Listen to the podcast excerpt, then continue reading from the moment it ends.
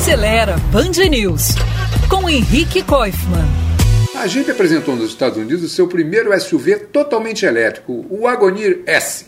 Ele usa uma versão longa da plataforma STLA, criada por uma nova geração de modelos do grupo Stellantis, do qual a Jeep faz parte. Com isso, em breve nós vamos ter carros da Fiat, Peugeot, Citroën, Maserati, Opel, Chrysler e Lancia, entre outros, com boa parte de sua mecânica, quer dizer, de sua elétrica, igual. Daí que motor, bateria, processador desses novos carros vão poder ser consertados em qualquer concessionário de qualquer uma dessas marcas, quem sabe?